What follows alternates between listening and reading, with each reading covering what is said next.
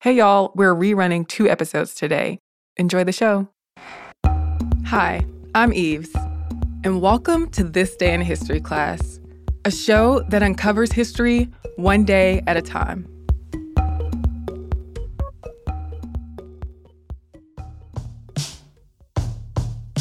The day was June 19th, 1865.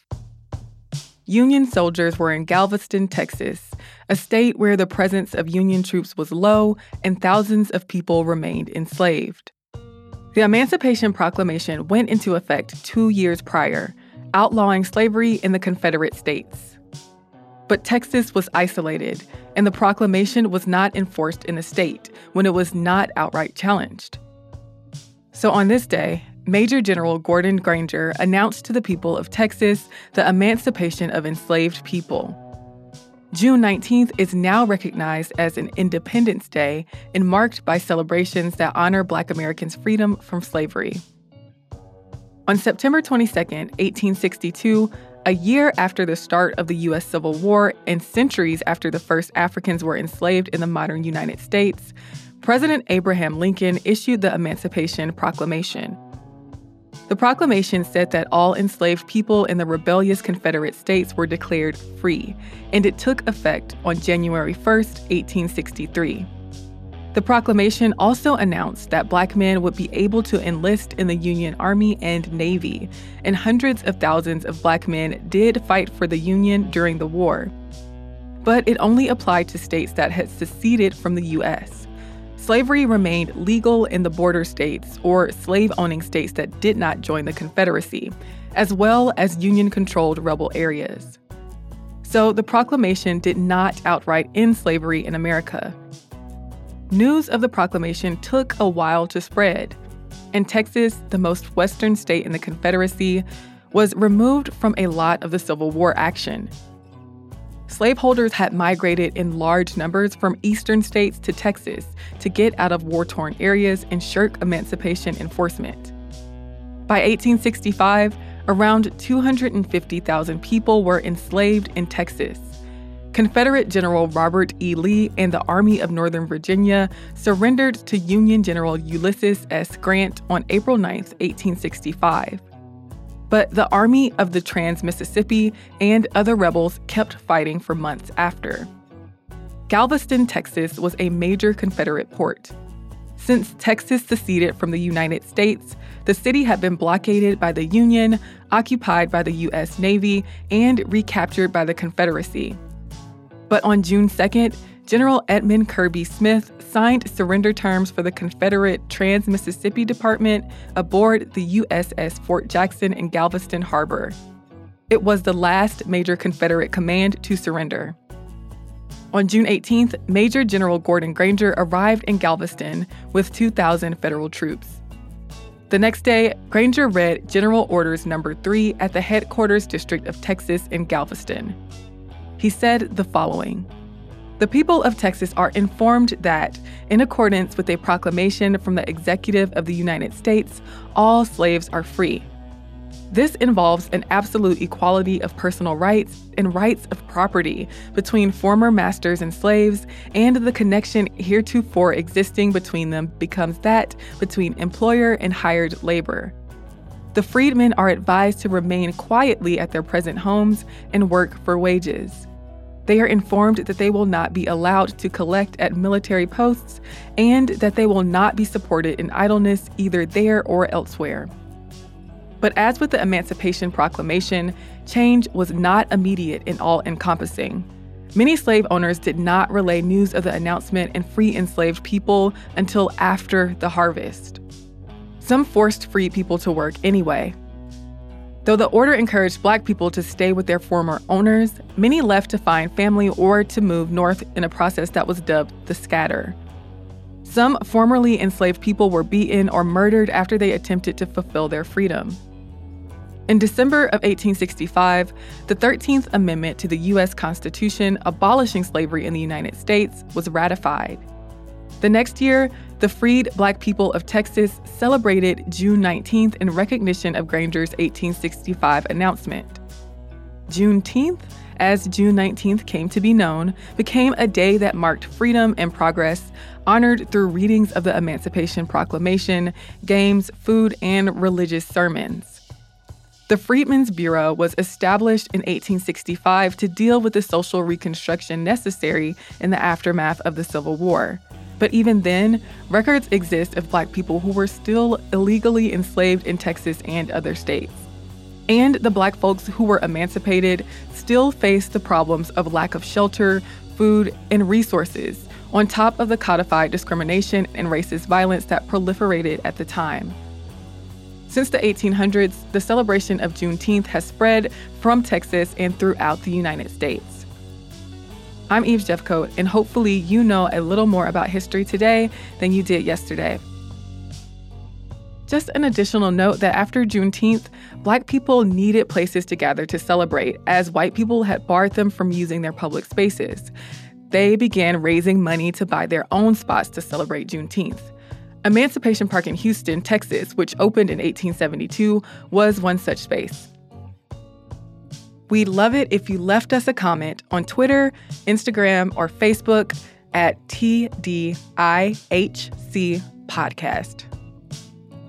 I'm guessing that you love history because you just listened to an episode of This Day in History class. You can listen to more history by checking out my new show, Unpopular.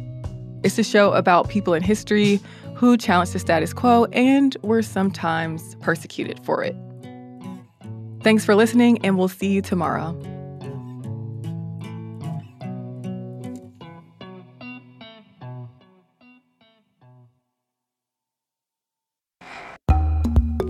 Hey, y'all, I'm Eves, and welcome to This Day in History class, a podcast that brings you a new slice of history every day.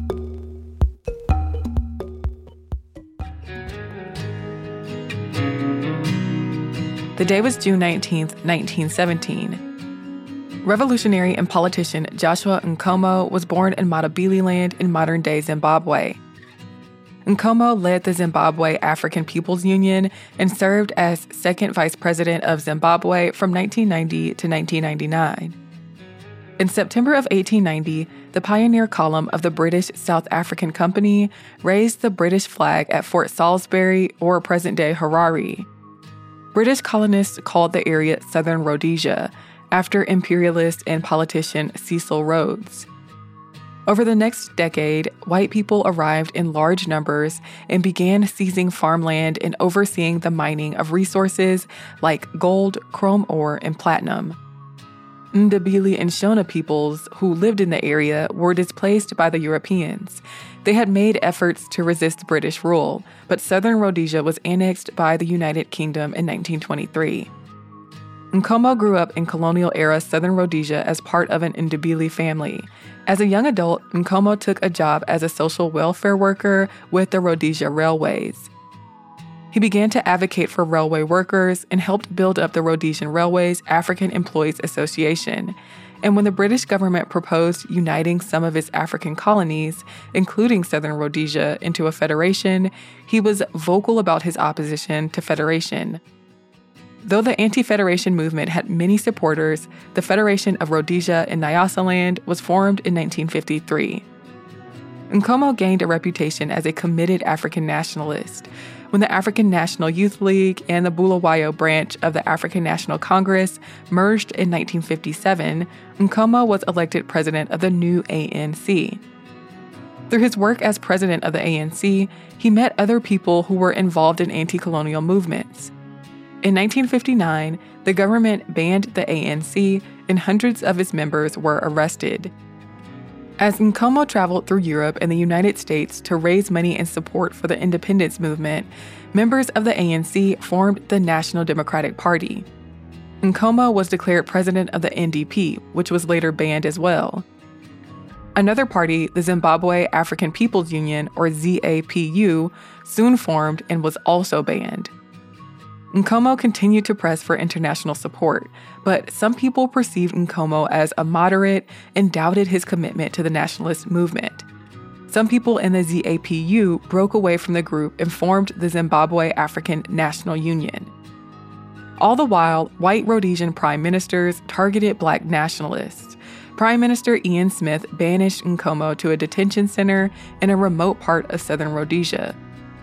Nkomo was incarcerated for 10 years, but his incarceration garnered him more support and increased opposition to the Smith administration. By the time Nkomo was freed in 1974, nationalist groups had gained ground. Nkomo directed the ZAPU's military, political, and diplomatic activities from Zambia. Robert Mugabe, another nationalist leader, had been at odds with Nkomo before, but the ZAPU and Mugabe's ZANU linked to form the Patriotic Front and bring down white minority rule. Smith agreed to a new constitution, and Zimbabwe gained its independence in 1980. Mugabe became prime minister and minister for defense. But Nkomo continued to be in conflict with Mugabe, and fighting between ZAPU and ZANU supporters escalated. After years of violence and massacres carried out against the Ndebele by the Zimbabwe National Army, Nkomo and Mugabe agreed to merge their parties into a unified one called ZANU PF. The agreement said that the party was committed to a one party state. It also provided for Nkomo to become the second of two vice presidents of Zimbabwe in 1990, a role that was largely symbolic. He served as second vice president until his death in 1999. In his later years, Nkomo dealt with health issues. Many people disapproved of how he handled political challenges, and he lost a lot of influence. Still, Nkomo has been called the father of Zimbabwean nationalism for his leading role in the fight for independence from white colonial rule. I'm Eve Jeffcoat, and hopefully, you know a little more about history today than you did yesterday. And if you have any comments or suggestions, you can send them to us at thisday at iheartmedia.com. You can also send us a note on social media. We're at TDIHC Podcast on Facebook, Twitter, and Instagram. Thanks so much for listening to the show, and we'll see you tomorrow.